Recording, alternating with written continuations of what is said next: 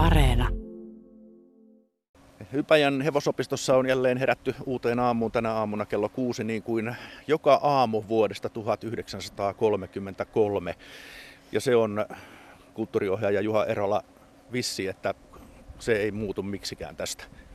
Eihän se mihinkään, mihinkään muutu. Että kyllä me aloitetaan täällä aamut, aamut ja nyt kun on syksy tullut, niin nyt palaudutaan pikkuhiljaa oppilaitoksen normaaliin elämänrytmiin. Opiskelijat on tullut ja hevoset on tullut laitumelta ja, ja kyllä, tota, kyllä tallit avautuu joka aamu. Sinne tulee niin opiskelijat, ohjaajat, tallimestarit ja, ja tota, näin tämä elämä pyörii vuosikymmenestä toiseen. Kyllä, mutta nyt mennään varsinaiseen asiaan. Presidenttien hevosten muistopuisto on avattu tässä Ypäjän hevosopiston alueella kolmas päivä syyskuuta. Ja täällä on nyt sitten Suomen valtion päämiesten omistamien hevosten muistokiviä. Ja oliko se niin, että ainoastaan Mannerheimin hevonen on fyysisesti tuolla, tuolla tuota kiven alla? Joo, Mannerheimin hevonen on fyysisesti haudattu tähän, tähän puistoalueelle, eli Keette, joka asusteli täällä vuodesta 1948, eli Mannerheimhan osti osti Ruotsista Keeten vuonna 1939 ja, ja tota, Keeten ensi esiintyminen oli, oli elokuussa 1939 suurten sotaharjoitusten aikana kannaksella ja Keetestähän tuli aikamoinen lehdistön rakastama hevonen, koska äh, kuuluisaksi sen teki tietenkin nämä päämajan tallien äh, aamuratsastukset. Pääasiassa aamuisin Mannerheim kävi ratsastamassa adjutanttiensa kanssa ja Keetestä tuli silloin julkis. Ja ja sitten siinä vaiheessa, kun Mannerheim lähti kirjoittamaan muistelmiaan Sveitsiin, niin, niin Keette muutti sitten tänne meille ratsukoulun talleihin 48 vuonna ja, ja, ja eli sitten 53 vuoteen saakka täällä ykköstallissa ja, ja tota, tähän puistoon haudattu sitten kuolemansa jälkeen. No tänne puistoon on Muistokivet pystytetty myös presidentti Kekkosen hevosille, niitä oli viisi, presidentti Koiviston hevoselle ja presidentti Halosen hevoselle. Mutta tuota, taitaa olla niin, että presidentti Niinistön hevonen on ainut, joka vielä potkii. No joo, Ypä ja, Ypä ja Julia on, on semmoinen presidentin kummihevonen ja, ja tota, se, on, se on olemassa ja hyvissä ruumiin ja sielun voimissa ja, ja tota, nämä muut, muut hevoset, joita nyt haluttiin tässä tällä puistolla tavallaan muistaa, niin, niin tota, presidentti Kekkonenhan olikin kaikesta muustakin velmuilustaan huolimatta, niin hän oli myöskin aika kova hevosmies ja, ja vuonna 1957 Rutsevin eh, lahjoituksesta sitten tota, alkoi hänellä vähän erilainen Orlov-hevosten tuntemisura ja, ja Rutsev lahjoitti hänelle kaksi, kaksi Orlov Tammaa, Kaunottari ja Suosikin. Ja, ja tota, Rutsev soitteli vähän Urkille perään, että, että tiedäthän, että kun me annetaan valtiollisia lahjoja päämiesten kesken, niin ne on myöskin sitten nämä tammat kantavia. Ja vuonna 1958 keväällä sitten Kekkosesta tuli neljän Orlov-ravurin omistaja ja ja vuonna 1959 vielä Rutsev soitteli sitten UKKlle ja sanoi, että kun sinulla on neljä hienoa Orlov-tammaa, niin tarvithan sinä tietysti yhden Orlov-oriinkin täältä. Ja sitten, sitten sieltä lähetettiin Ori-lento tänne. Ja, ja tota, Kekkosen raviura siinä mielessä on merkittävä suomalaiselle ravikansalle, että meillähän ei ollut kylmäverilähtöjä 60-luvun alkuun saakka. Ja Kekkonen kävi vähän neuvomassa neuvomassa sitten hevosjalostusliittoja, että meillä pitäisi alkaa myöskin lämminveriurheilu ja, ja siitä se sitten lähti. Ja, ja tota, Kekkosella on ollut hyvin suuri merkitys niin kuin suomalaiseen raviurheiluun sitä kautta. Onkohan kukaan muu presidenteistä kuin Mannerheim ratsastanut? Öö, no ei, ei, ei siinä mielessä niin kuin Mannerheimin ratsastukset on tietysti vähän, vähän oma, oma lukunsa, koska tota, Marski oli kuitenkin, hän oli Ratsuväen upseeri ja tallimestari ja, ja vastasi aikanaan myöskin Pietarissa sitten hovin, hovin talleista ja hovin hevosostoista, että hänen, hänen ratsastusuransa, mutta tietysti onhan monet, monet tota, nyky-Suomenkin presidenteistä ovat kyllä kiivenneet omistamiensa hevosten selkään en tiedä kuinka näytösmielessä, mutta, mutta tota, on kuitenkin, että Helsingin Sanomathan on, on julkaissut ison kuvan Kasakstaanista aikanaan 92, kun Koivisto kävi, kävi Kasakstanissa valtiovierailulla ja tietysti sitten kasakstanilaiset presidentti Kekkosen tavallaan niin kun halusivat tehdä samalla lailla äh, Kasakstanin valtion siittolasta sitten Manulle, että, että hänelle sieltä luovutettiin hevonen ja, ja tota, erinäisten sattumien jälkeen sitten tänne, tänne tuli semmoinen, semmoinen hyvin, hyvin pieni luimukorvainen arojen hevonen, joka ei ollut ollenkaan se sama hevonen, joka siinä Hesarin kuvassa on.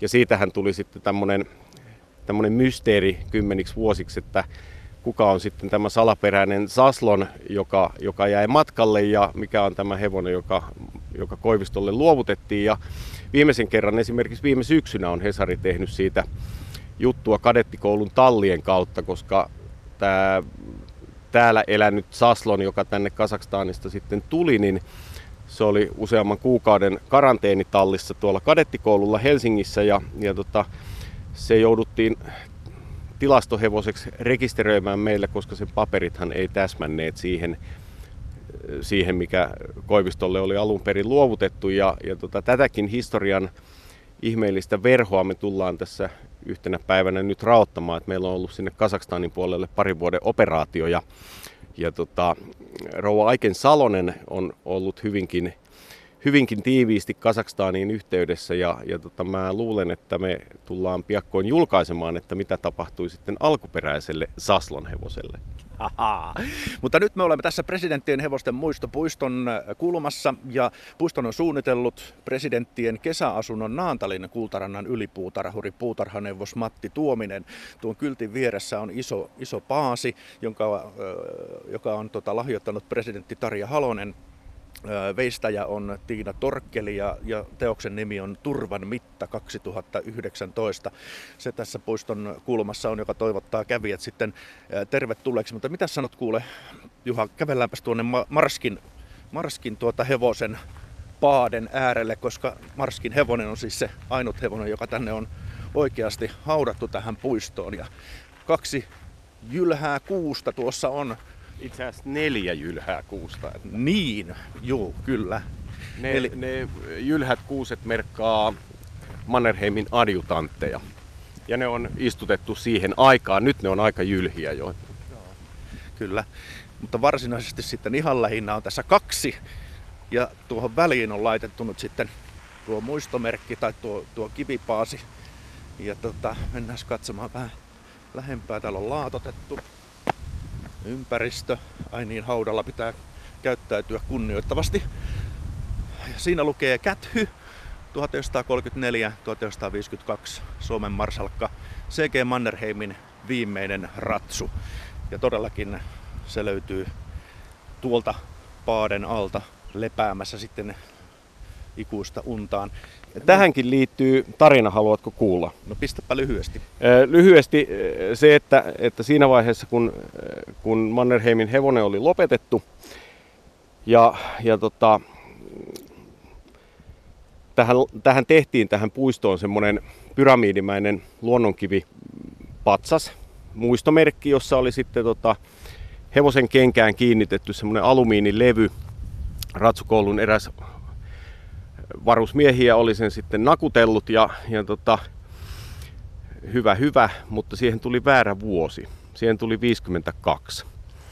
Ja siinä vaiheessa sitten 93, kun tämä uusi, uusi veistos ja, ja kivipaasi tähän kiinnitettiin, niin kuinka ollakaan siihen lipsahti tietysti se 1952 kuolinvuodeksi, se on siinä edelleen ja Meille tulee nykyisinkin muutamia puheluita ja sähköposteja vuodessa siitä, että ettekö te ymmärrä, että teillä on väärä vuosi siinä. Vuosi on oikeasti 53, mutta, mutta tämä on haluttu jättää tämmöisenaan, koska tämmöiseksi se on tehty ja tässä on tavallaan omanlaisensa tarina meidän, meidän vanhaa historiaa, että virheitä sattuu kaikille ja, ja tota, ei sitä vuosilukua varmaankaan korjata. Näin tuli selitys sieltä kulttuuriohjaaja Juha Erolalta. Kiitoksia ja ei kun tutustumaan tähän vastavalmistuneeseen puistoon ken tahtoo. Olemme tulleet Ypäjän hevosopiston tonteilla sijaitsevaan Suomen hevosurheilumuseoon. Täällä on hyllymetreittäin kaikenlaisia mappeja ja täällä on vitriinejä, jossa on tuossa esimerkiksi Satula. Siinä on tuota valokuva Marskista ja todennäköisesti Marskin tavaroita tässä vitriinissä, vai kuinka kulttuuriohjaaja Juha Erola? Joo, tämä kuuluu meidän hevosurheilumuseon vakituisiin vitriineihin. Tätä ei näyttelystä toiseen ole purettu. Täällä on, täällä on tota, kun kävimme siinä aamulla tutustumassa tuonne puistoon, jonne Keette on haudattu, niin tässä vitriinissä on sitten Keeten satula ja niin sanotut päävehkeet, suitset ja vähän, vähän sitten Marsalkan henkilökohtaista esineistöä myöskin. Ja tämä on semmoinen vitriini, joka meillä on aina esillä. Mikä se on museon tuota, tilanne, käyttöaste tällä hetkellä? No nythän, nythän me oltiin käytännössä puolitoista vuotta kiinni, joka sattui nyt sopivasti ehkä olemaan tämän koronan aikaa ja, ja tota, me vietettiin viime vuonna 20-vuotisjuhlaa. Meillä on käynyt noin sen 20 vuoden aikana noin 70 000 ihmistä on nähnyt nämä näyttelyt, joita me pidettiin. Meillä oli aina niin kuin vuosinäyttelyt, meillä ei perusnäyttelyitä ollut ollenkaan.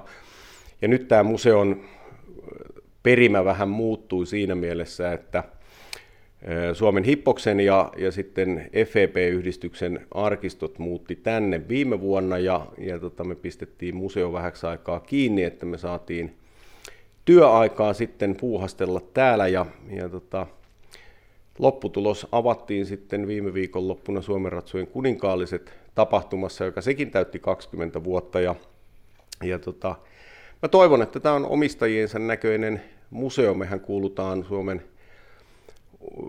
urheilumuseoiden perheeseen ja, ja tota, meidät omistaa Suomen Ratsastajaliitto, Suomen Hippos, Hevosopisto ja Ypäjän kunta. Ja, ja tota, kyllä tämä tekee kunniaa omistajilleen ja omistajien arkistoille ja esineille. Ja, ja tota, käyttöaste alkaa tällä hetkellä olemaan aika kiva ja mä toivon, että nämä uudet uudet järjestetyt arkistot saa myöskin sitten tutkijat ja harrastajat liikkumaan, koska tota, aikaisemmin tähän Suomen hevosen jalostus- ja kilpailuarkistoon ei ole juurikaan pystytty koskaan tutustumaan, mutta nyt se on sitten ihan, tänne saa varata aikaa ja, ja tota, meillä tehdään graduja, jopa väitöskirjoja, toisen asteen lopputöitä, ihan kaikkia ja, ja kyllä täällä tutkittavaa riittää, että Pelkästään Suomen hevosarkistoa on nyt noin 130 hyllymetriä.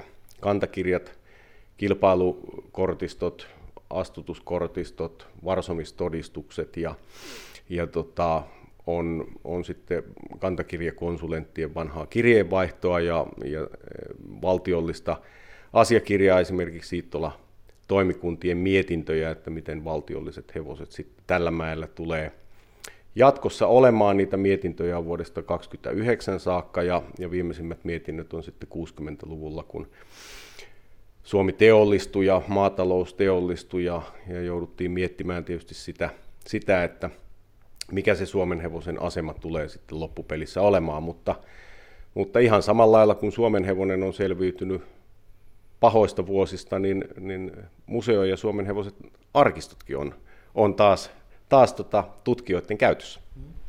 Eli voisiko nyt sanoa, että täältä löytyy sitten Suomen hevosen historia alusta näihin päiviin?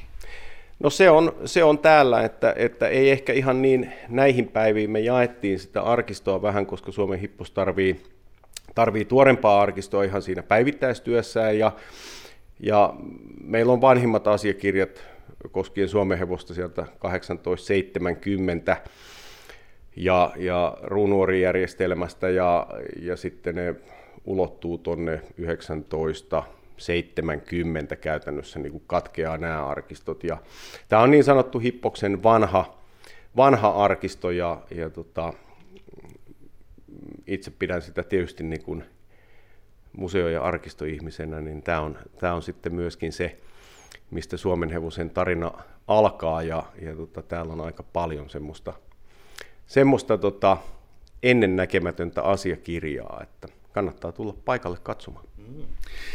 Nämä muutamat vitriinit tässä, jossa siis on, on tuota esineistöä, ei, ei kirjoja eikä, eikä muuta, mutta sitten täällä on tosiaan aika lailla laatikostoja, laatikostoja ja tuota, hyllymetreittäin sitten mappia ja, ja tuota, vihkoa ja mitä lie. Mennään tuota, Juha Eralla tuonne yläkertaan. Sieltä tuota, löytyy nyt sitten historian havinaa myöskin vähän enemmän. Mukavasti narisee portaat. Vanhassa arkistossa pitää olla narisevat kierreportaat. Eh, eihän se ole muuten upea arkisto. Ei. Ja lankkulattia on todella upea, upean näköinen. Eli tota, mitäs täällä toisessa kerroksessa nyt sitten oikein on? Toisessa kerroksessa on, on tota, Suomen hevosen astutustodistuksia. Ne on, ne on saatu myöskin järjestykseen.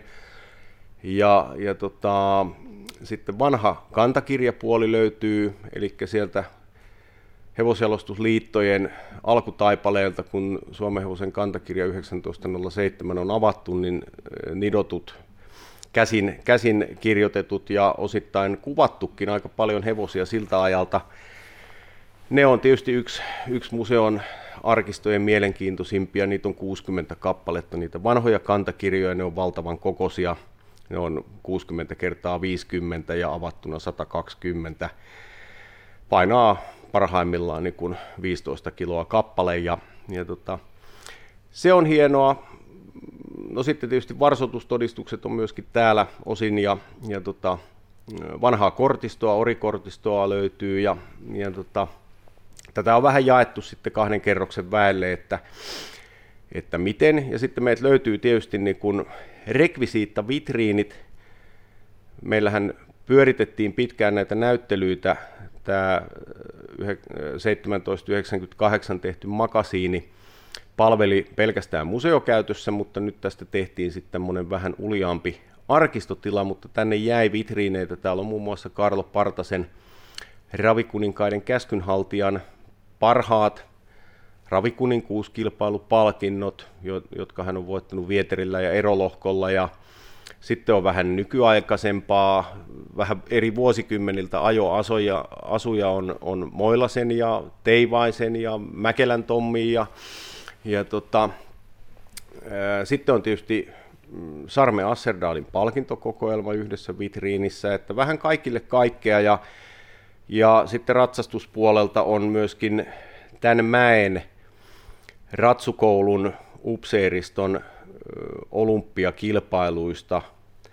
Meillä on aika hieno olympiahistoria tässä mäellä, eli, eli sieltä 24 Pariisista 56 vuoden Tukholman kilpailuihin, niin Ypäjältä lähdettiin olympialaisiin 24, 28, 36, 48, 52 ja 56, niin täällä on lehtileikkeitä, rekisterikirjoja ratsuhevosista, on, on muisto, muistoesineitä, muistopalkintoja ja, ja tota, kaikkea semmoista, joka siihen olympiakulttuuriin ja meidän arvokisakokoelmiin liittyy, niin, niin parhaimpia paloja on laitettu myöskin tänne sitten esille.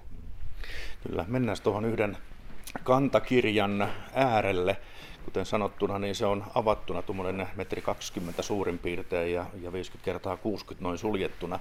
Mitä tämä, mitä kertoo tämä kantakirja hevosesta?